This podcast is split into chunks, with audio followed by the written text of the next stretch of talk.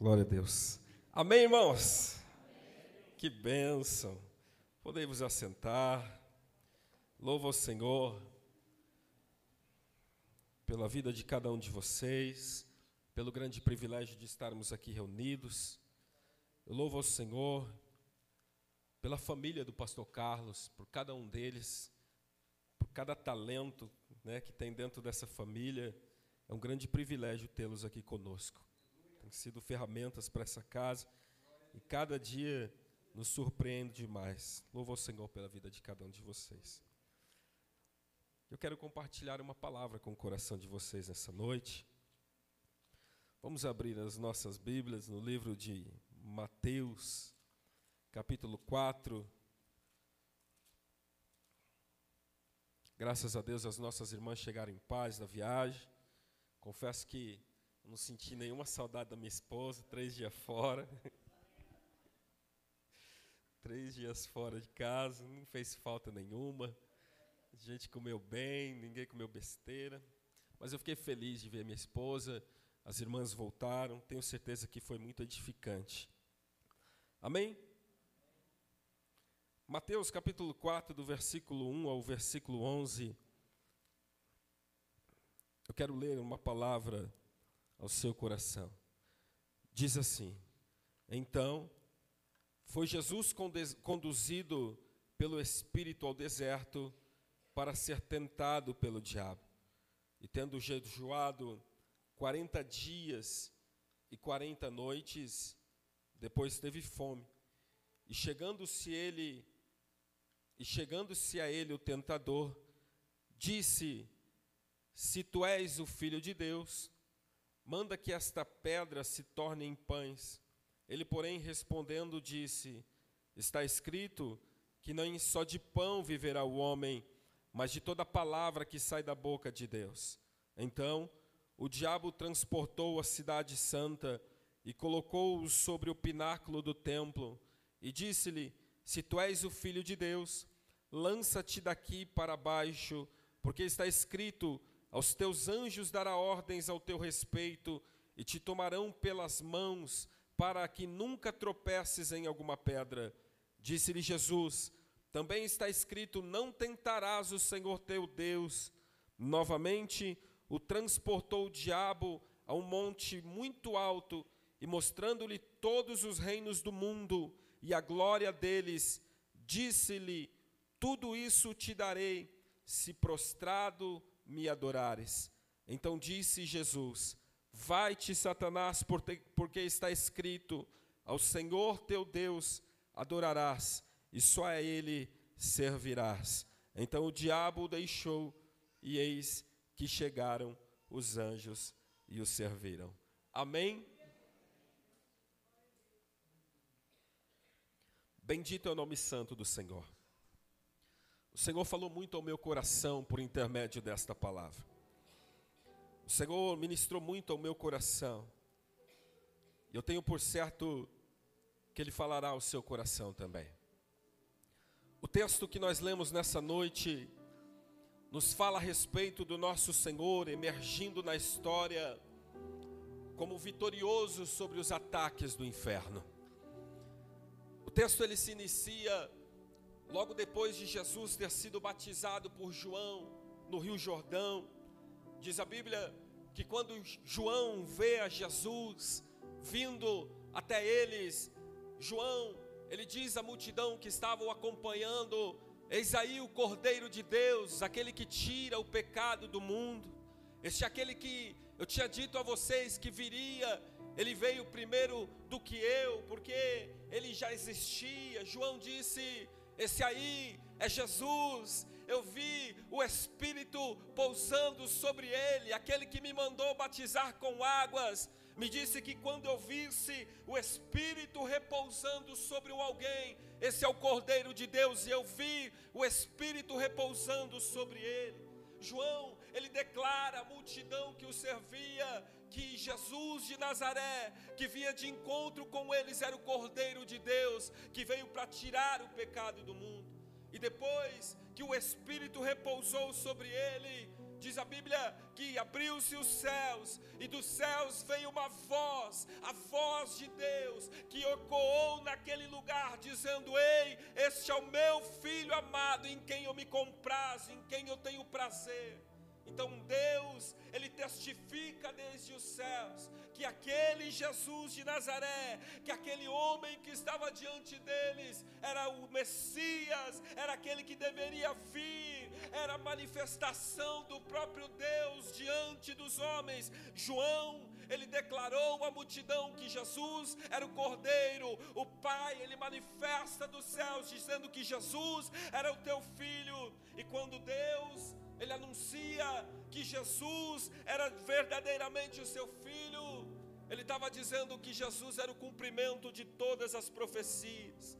Ele estava dizendo: Jesus de Nazaré é o ancião de dias, Jesus de Nazaré é a semente que nasceria e que pisaria a serpente. Jesus de Nazaré, ele é o cumprimento de todas as coisas, ele está no meio de vocês. O texto ele se inicia com a revelação de que Jesus verdadeiramente era o Filho de Deus, era aquele que havia de vir é aquele que traria novamente, sabe, a reconciliação entre Deus e os homens. Ou seja, Jesus estava emergindo na história logo após ter sido declarado como filho de Deus. Jesus ele inicia o seu ministério sendo revelado como Cordeiro de Deus, como aquele que havia de vir, Pai, o Filho e o Espírito estão ali agora, eles estão revelando, ei, o reino chegou. É assim que Jesus entra na história.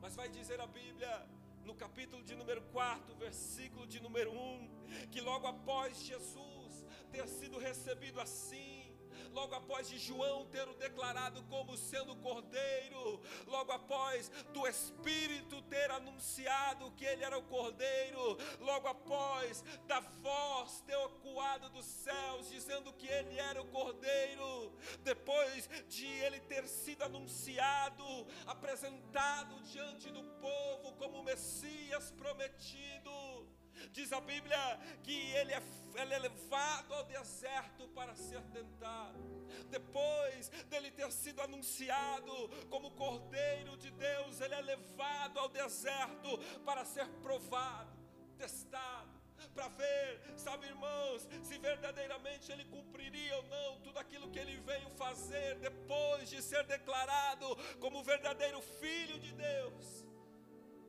Ele é levado ao deserto e isso mexe comigo. Isso me chama atenção.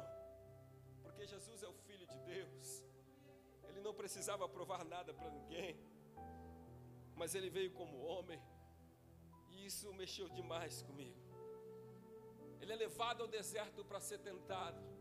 Ele iniciaria um grande ministério.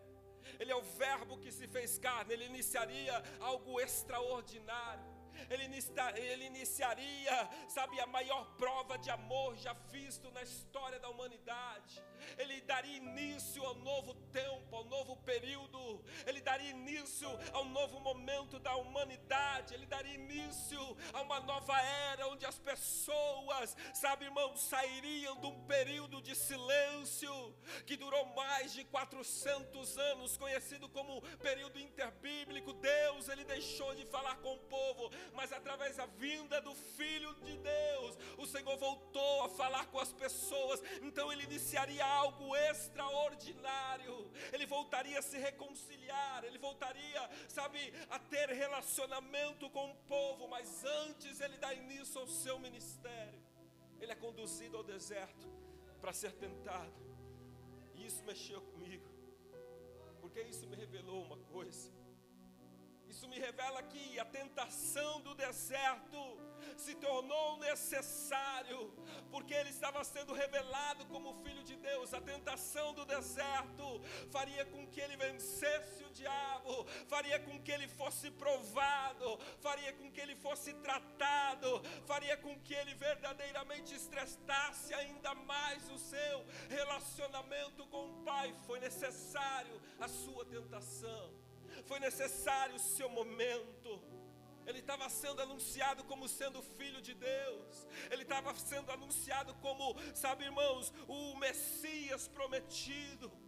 E o diabo, ele odeia todos aqueles que são anunciados como filho de Deus. O diabo ele tem um ódio particular por todas as pessoas que representam os céus, por todas as pessoas que são anunciadas como nova criatura e todas as vezes que alguém é apresentado como filho de Deus, ele busca destruir essa pessoa ele busca provar que ela não está no lugar certo, ele é levado para ser tentado, e ali Jesus, ele passa por todas as provações.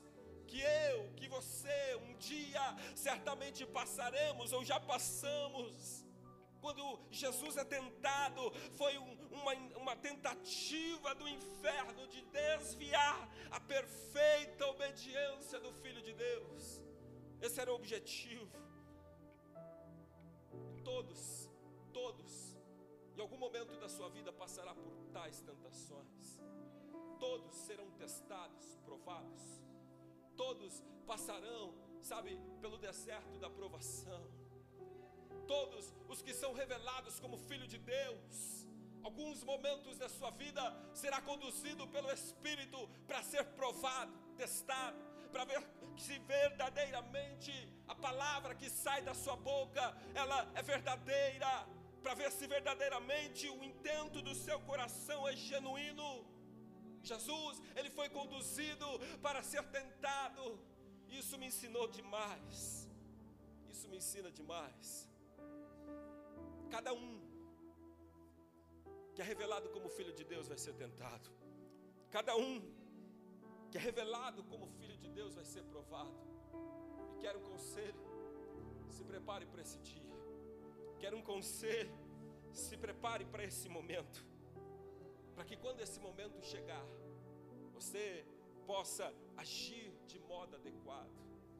Pastor, mas qual é o modo adequado? Eu quero, com a graça de Deus, usar os exemplos do Cristo para expor o modo adequado de podermos vencer qualquer provação, porque Ele diz: Ei, eu fui tentado, eu tive aflições, mas eu tenho uma notícia: eu venci o mundo, e por ter vencido, vocês, por estarem ligados a mim, vencerão também. Ele foi tentado, mas venceu. Ele foi revelado como Cordeiro de Deus, e depois de ser revelado, ele foi tentado.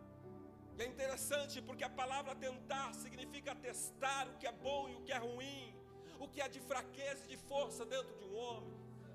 Jesus veio como homem, ele provou para todos que verdadeiramente ele veio com um propósito. É lindo, irmãos. Jesus ele veio com o maior ministério já revelado a alguém.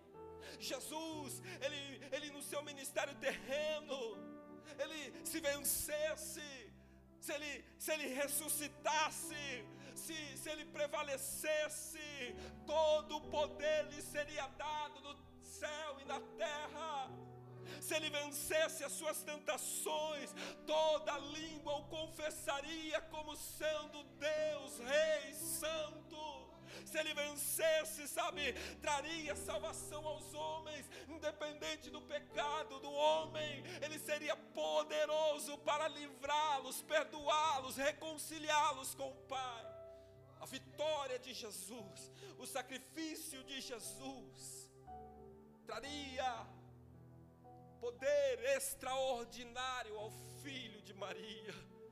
Ele vem como homem vive como homem, é tentado como homem, mas se vencesse a tentação, sentaria ao lado do Pai, no trono de glória. Isso começa a me ensinar algo. Para que ele fosse vitorioso, o deserto foi necessário. Para que ele fosse vitorioso, o deserto lhe foi necessário ele teria qualificações para dar continuidade àquilo que ele veio fazer. A grande obra que ele veio realizar. Porque se Jesus tivesse falhado, irmãos, se no momento da sua aprovação no deserto Jesus tivesse falhado, não existiria redenção, se no momento da sua provação Jesus cedesse ao peso, às tentações, não haveria reconciliação com os homens, não existiria vitória. Ele não teria chaves da morte do inferno, que é o símbolo de toda a sua autoridade, o seu poder, se ele não tivesse vencido as tentações. Ele não teria todo o poder nos céus, na terra, se ele não passasse, sabe, pelo deserto da provação, não tivesse vencido, não haveria de forma alguma a reconciliação. Se Jesus tivesse falhado, significaria que Deus não teria condições de vencer o mal, significaria que o próprio Deus teria falhado, significaria que o diabo teria poder suficiente para destruir todo o projeto de salvação.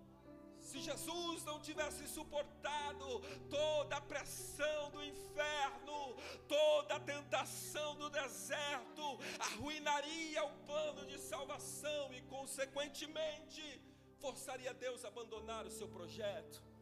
Se Jesus não tivesse vencido, se a natureza humana do Filho de Deus houvesse falhado, o próprio Deus teria falhado. Mas a boa nova é que o Senhor não falhou, é que o Senhor venceu, é que o Senhor ele foi vitorioso sobre todas as tentações, e é por isso que ele se assenta ao lado do Pai. Todo o poder lhe foi dado nos céus e na terra. Ele não falhou e é por isso que a igreja estabelecida sobre a terra isso qualificou como sumo, grande sacerdote da igreja, e ele intercede por nós, e ele tem autoridade para garantir a nossa vitória, dizendo: Ei, eu venci. Jesus não falhou em sua missão, mas ele viveu o seu deserto ele não falhou, sabe, irmãos, mas ele passou pelas suas aflições, como homem, viveu eles, porque deserto não são lugares para morte, mas revelam o que há dentro do coração dos homens. Ele se revelou como alguém que era segundo o coração de Deus. Deserto não é para matar as pessoas, é para extrair o que tem de melhor dentro de cada um deles. Satanás diz: Ei, se você é o filho de Deus, se verdadeiramente você veio de Deus, se verdadeiramente a voz que ecoou dos céus, dizendo que você é o filho verdadeiro de Deus, se isso é verdade, então você não precisaria estar passando o que você está passando. Isso vai mexendo comigo, vai mexendo comigo, porque isso sabe, vai fazendo com que o Senhor tenha que externar tudo que estava dentro do seu coração. O deserto do Senhor não foi o lugar para destruí-lo, para envergonhá-lo, mas para o aproximar ainda mais do Pai. Aí ele diz assim: Nem só de pão vive o homem, é mais do que comida é mais do que algo momentâneo,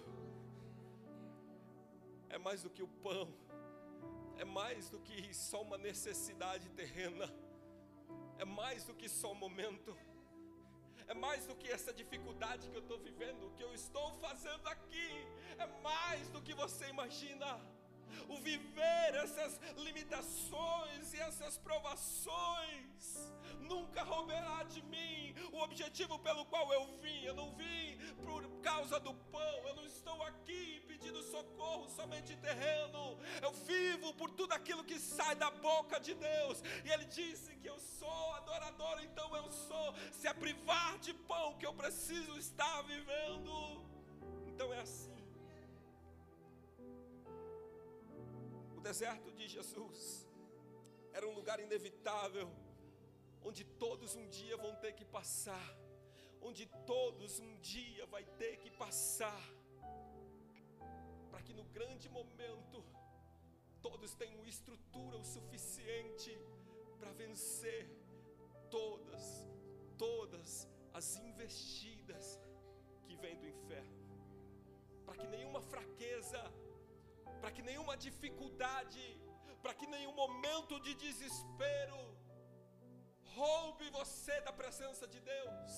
O deserto fortalece, o deserto traz intimidade com os céus, o deserto permite as pessoas ver os anjos de Deus vindo ao nosso socorro, o deserto permite aos homens ver o cuidado de Deus. Foi no deserto que os anjos do Senhor o serviram quando ele teve fome, foi necessário ele passar por ele, para que eles vissem esse cuidado. Então tudo aquilo era necessário para que os ventos que continuaria vindo não desestabilizasse ele, porque Jesus, ele continuou sendo tentado. Ele não foi tentado apenas no deserto. Continuou sendo tentado, perseguido, mas ele estava firmado na rocha e nada o arrancaria da presença do Pai, nada roubaria dele o propósito pelo qual ele veio. Foi necessário o deserto foi necessário o vale, foi necessário para que ele pudesse verdadeiramente ser vitorioso. O diabo tentou, mas nem o Gólgata, nem o deserto, nem as acusações do inferno foram suficientes para fazer o Cordeiro de Deus desistir do seu propósito. Tudo isso para chegar até o seu coração.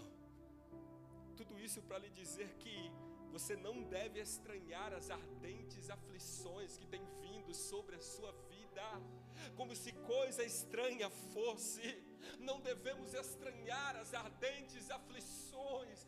Deus, em Sua infinita misericórdia, está extraindo o que há de melhor dentro de cada um.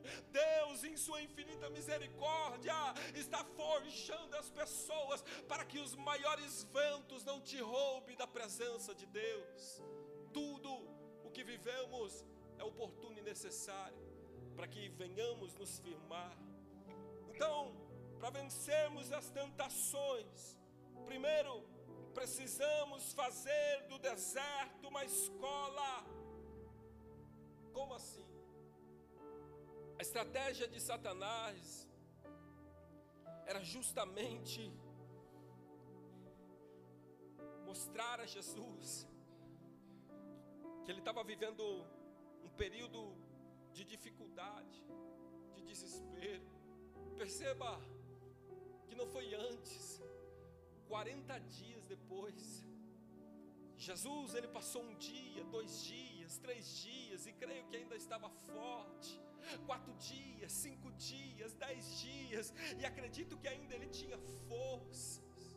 Mas no período mais delicado, mas no período de maior pressão, mas no período, sabe, de, de maior necessidade, de maior agonia, foi um momento de maior desespero, no momento de maior, sabe, de, de, de maior peso sobre a vida dele, foi quando o diabo escolheu para poder tentá-lo. Foi no momento, sabe, mais crucial, fraco, sem força. Foi o momento que ele escolheu para ir até ele no deserto, dizendo: Ei, você está com fome. Você pode mudar tudo isso, então entenda: é no momento de maior desespero que o diabo vem tentar os homens para roubá-los da presença de Deus. É no momento de maior desespero, de maior descontentamento é isso que ele quer provar aos homens. Deus não cuida de você. A voz que você ouviu ecoar não veio de Deus. É mentira, é engano. É no momento de maior desespero, de maior descontentamento com tudo, com a vida, com a casa, com a igreja, com Deus. É no momento de maior descontentamento que ele vem tentar as pessoas e roubar delas a certeza de que são filhos de que foram chamados, de que foram eleitos. É no momento de maior descontentamento, de maior dor, de maior desespero, de maior dificuldade, que o diabo se apresenta para tentar os homens. Mas Deus dará ordem aos seus anjos para que no momento de maior desespero da tua casa, eles venham ao seu encontro para lhe auxiliar, voz que um dia ecoou dos céus, dizendo: Você, é meu filho, você, é minha filha, essa voz veio de Deus, não é mentira e nem engano. Foi Deus quem nos escolheu, foi Ele quem nos nomeou, foi Ele que um dia usou de misericórdia e nos arrancou do lamaçal, do pecado e do charco de lodo e disse: Agora você é meu, agora eu tenho te escrito o teu nome no livro da vida. Foi nesse momento de desespero que o diabo tentou roubar essa certeza. Mas ele diz: não é pão que me prende a Deus, é toda a palavra que sai da sua boca, é isso que me mantém na presença dEle. 40 dias depois, depois de muita, sabe, irmão, pressão. Quem já jejuou mais de três dias aqui? Tá difícil, né? Quem já jejuou mais dois dias aqui? Deixa para lá. É no momento de maior tensão, é no momento de maior dificuldade, é no momento quando a sua carne está fraca é no momento quando você busca entender se está valendo a pena o propósito que você fez. É no momento que você diz: Olha, eu vou me esvaziar de mim mesmo para servir ao Senhor. Quando você faz isso, parece que o mundo conspira contra para te fazer desistir. É a opressão do inferno dizendo: Não vai valer a pena. Mas o Senhor, Ele está nos dizendo nessa noite: Ei, a voz que você ouviu um dia veio dos céus, dizendo: Você é meu foi comprado com o sangue do Cristo na cruz do Calvário. O diabo quer roubar isso, essa certeza. O deserto foi necessário para que nada abalaria ou abalasse as estruturas do Cristo. É por isso que o Senhor tem permitido tanta coisa Algumas pessoas, quando se dedicam, quando vivem os seus vales, pode pensar que está perdendo tempo, mas não estamos, está valendo a pena toda dedicação, todo empenho, toda vez que você busca morrer para os seus interesses, para viver para o Cristo, está valendo a pena o jejum do Cristo o sacrificou, mortificou a sua carne, mas deu poder para que ele repreendesse toda a potestade do inferno, curasse os enfermos e trouxesse os mortos à vida. Valeu a pena cada sacrifício valeu a pena ele morrer para si mesmo, valeu a pena ele dizer não para a sua carne, e sim para o reino dos céus, porque Deus o exaltou sobremaneira, e oh irmãos, um dia todo joelho se dobrará diante dele, valeu a pena, o deserto foi necessário, nem só de pão viverá o homem, mas vivemos para Ele, vivemos a serviço dEle, vivemos para a glória dEle. E se precisarmos passar pelas privações por amor a Ele, nós vamos passar. É isso que Ele está dizendo ao inferno. Se tivermos que passar pelas provações, se for mais 40 dias, eu não saio daqui, vou continuar no centro da vontade do Pai. Essa é a mensagem enviada ao inferno, porque no tempo certo, já era projeto de Deus enviar os teus anjos, e assim Ele o fez. Isso é lindo. Espere em Deus. Espere em Deus. Você não entendeu. Espera em Deus, porque Ele virá ao seu encontro e suprirá todas as suas necessidades. Ei, vale a pena cada momento da nossa vida, vale a pena cada deserto, cada privação, cada provação. Então aproveite o tempo do deserto, ei, e se aproxime mais de Deus, se relacione relacione mais com Ele, seja mais íntimo dEle. Esse é o momento de intimidade. No deserto o Senhor não ficou perambulando. No deserto o Senhor não ficou sem propósito. No deserto o Senhor jejuava e orava e se aproximava de Deus. Então use esse momento para cada vez mais se aproximar dele. Isso é lindo. Toda palavra que sai da boca de Deus, eu vivo. Isso nos ensina a temer ao Senhor a respeitá-lo, a honrá-lo, a confessá-lo. E quando eu confesso que o Senhor é meu Salvador, o inferno treme, ele não resiste. Então não estranhe as muitas provações que às vezes passamos, como se algo estranho fosse, como se fosse alguma coisa sem sentido, pelo contrário, alegrem-se por estarem tomando parte nos sofrimentos do Cristo porque no grande dia ele o confessará diante do Pai dizendo: Eu conheço ele, eu conheço ela. Eles compartilharam as aflições, eles passaram pelo deserto da provação e venceram. E aí vem o versículo 5 ao 7. Que diabo então ele o transportou à cidade santa e colocou sobre ele, ele no, sobre o pináculo do templo, e disse: Se tu és Deus, lança-te daqui para baixo. Porque está escrito que aos seus anjos dará ordem ao teu respeito e tomar-te-ão pela mão, para que nunca tropeces em pedra alguma. Mas disse Jesus: está escrito: não tentarás o Senhor teu Deus. Então, irmãos, uma das coisas que acontecem é que em meio aos desertos vem as ilusões, vem as miragens. O diabo apresenta para ele todos os reinos, dizendo: Ei, tudo isso aqui vai ser seu, tudo isso aqui vai ser preparado para você, mostrando que ele tinha poder de dar tudo aquilo para o Senhor, mas toda a terra é dele, toda a terra é do Senhor, tudo o que foi criado foi para ele, para a glória dele Satanás ele tentou roubar a adoração que é exclusiva de Deus. E ele diz: Eu não tentarei o meu Deus, não me prostrarei diante de nada e nem ninguém, mas adorarei unicamente a Ele, porque mais me vale estar na tua presença. Ele é assim, ele quer apresentar miragens, ele quer lhe mostrar o mundo ele quer lhe fazer acreditar que existem coisas mais preciosas do que a grande promessa do Cristo.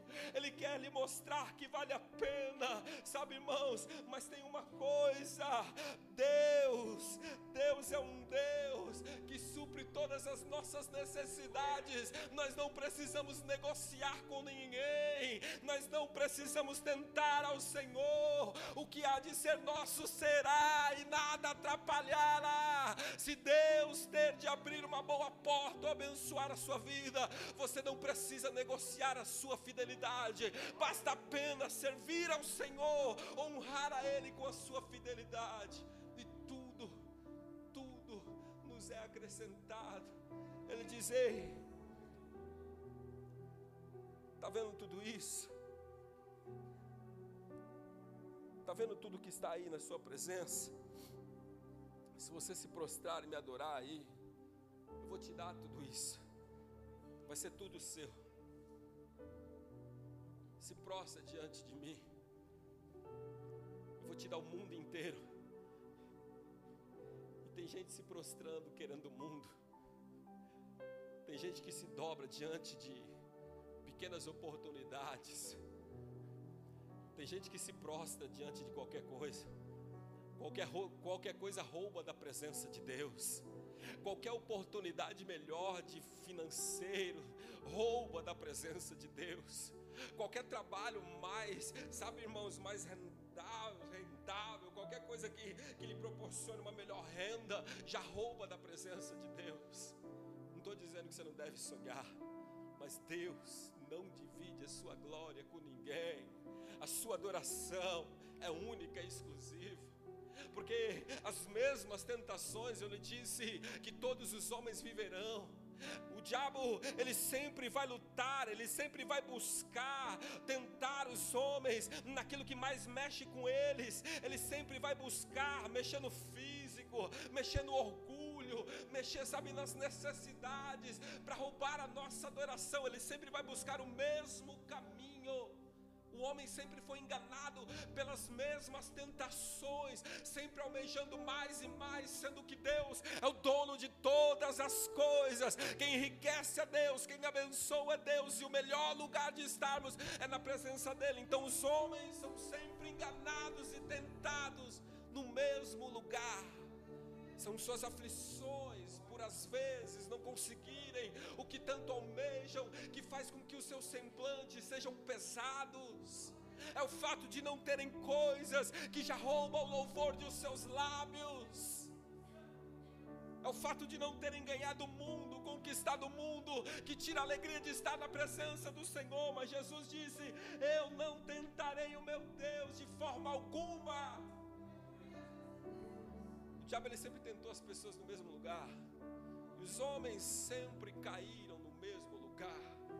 Em nome das minhas necessidades, eu negocio a minha adoração.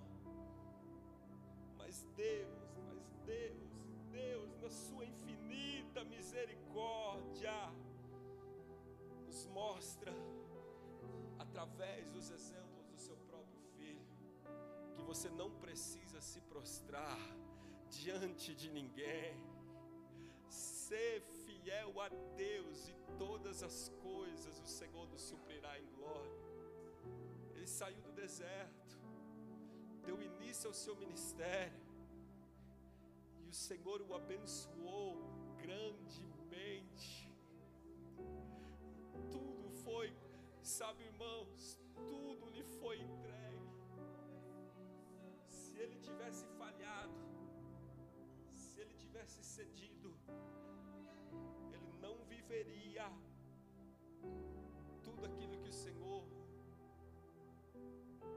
almejou. Claro que o nosso Deus já é vitorioso. Você não precisa ceder às tentações. Você não precisa ceder às pressões. Ceder às pressões e às tentações é desestruturar todo um castelo que está sendo criado.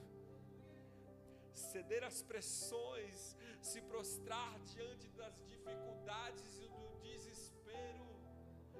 destruir a base que o Senhor construiu para você viver o melhor dele.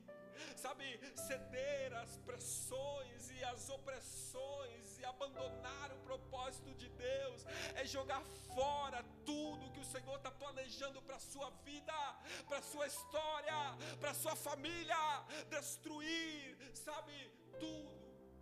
Quando a gente cede, a gente alicerça a nossa casa na areia perde o grande privilégio de construir o nosso grande castelo na presença de Deus. Nós vivemos de escolhas, irmãos. Todos os dias vivemos de escolhas.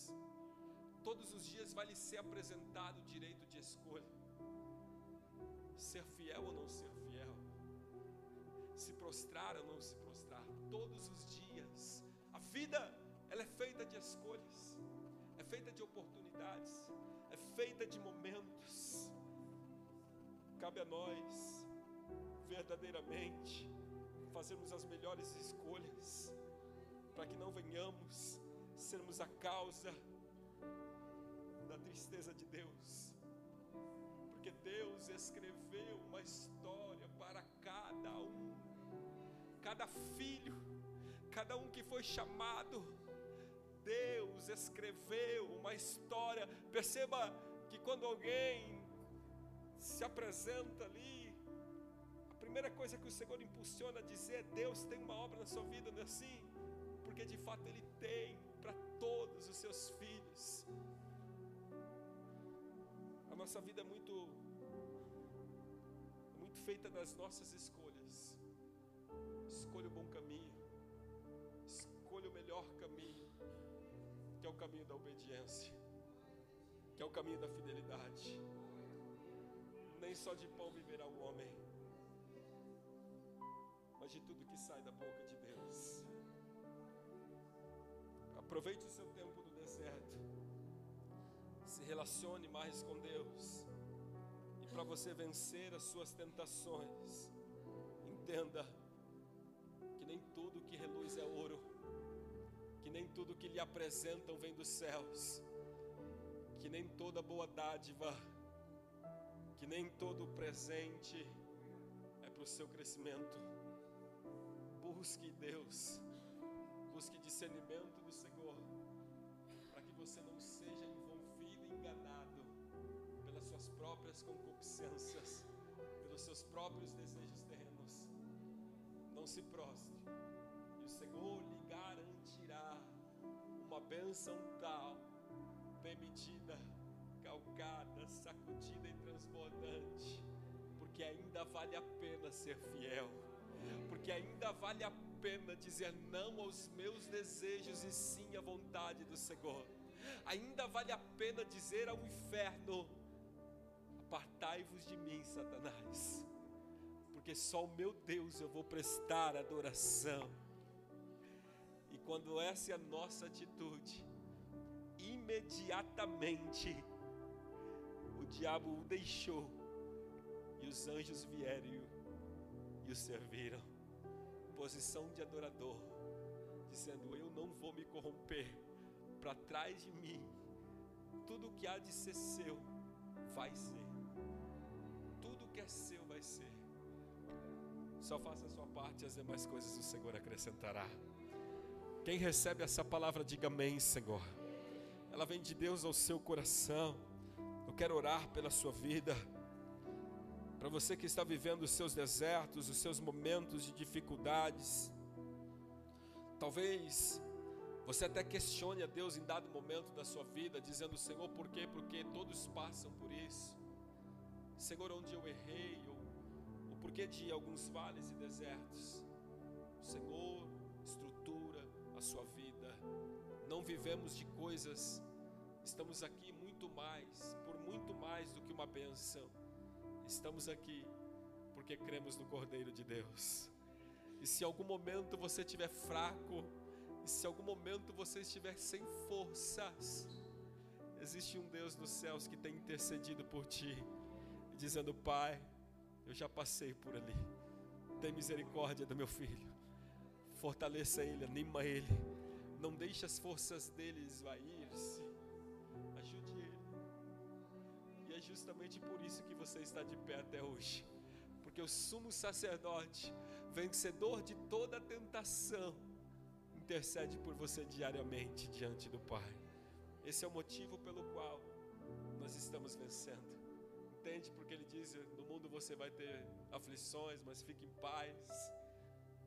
Eu venci o mundo, porque ele está intercedendo por você diante do Pai. A única coisa que é certa nessa vida é que a vitória é nossa pelo sangue de Jesus. Nós já somos mais do que vitoriosos em Cristo Jesus nós já vencemos. A igreja já é vencedora. Diabo ele vai para lá, ele vai para cá, ele vai rodear, ele vai dar pirueta, ele vai fazer o que ele quiser. A vitória já foi declarada por Cristo Jesus. Já é nossa.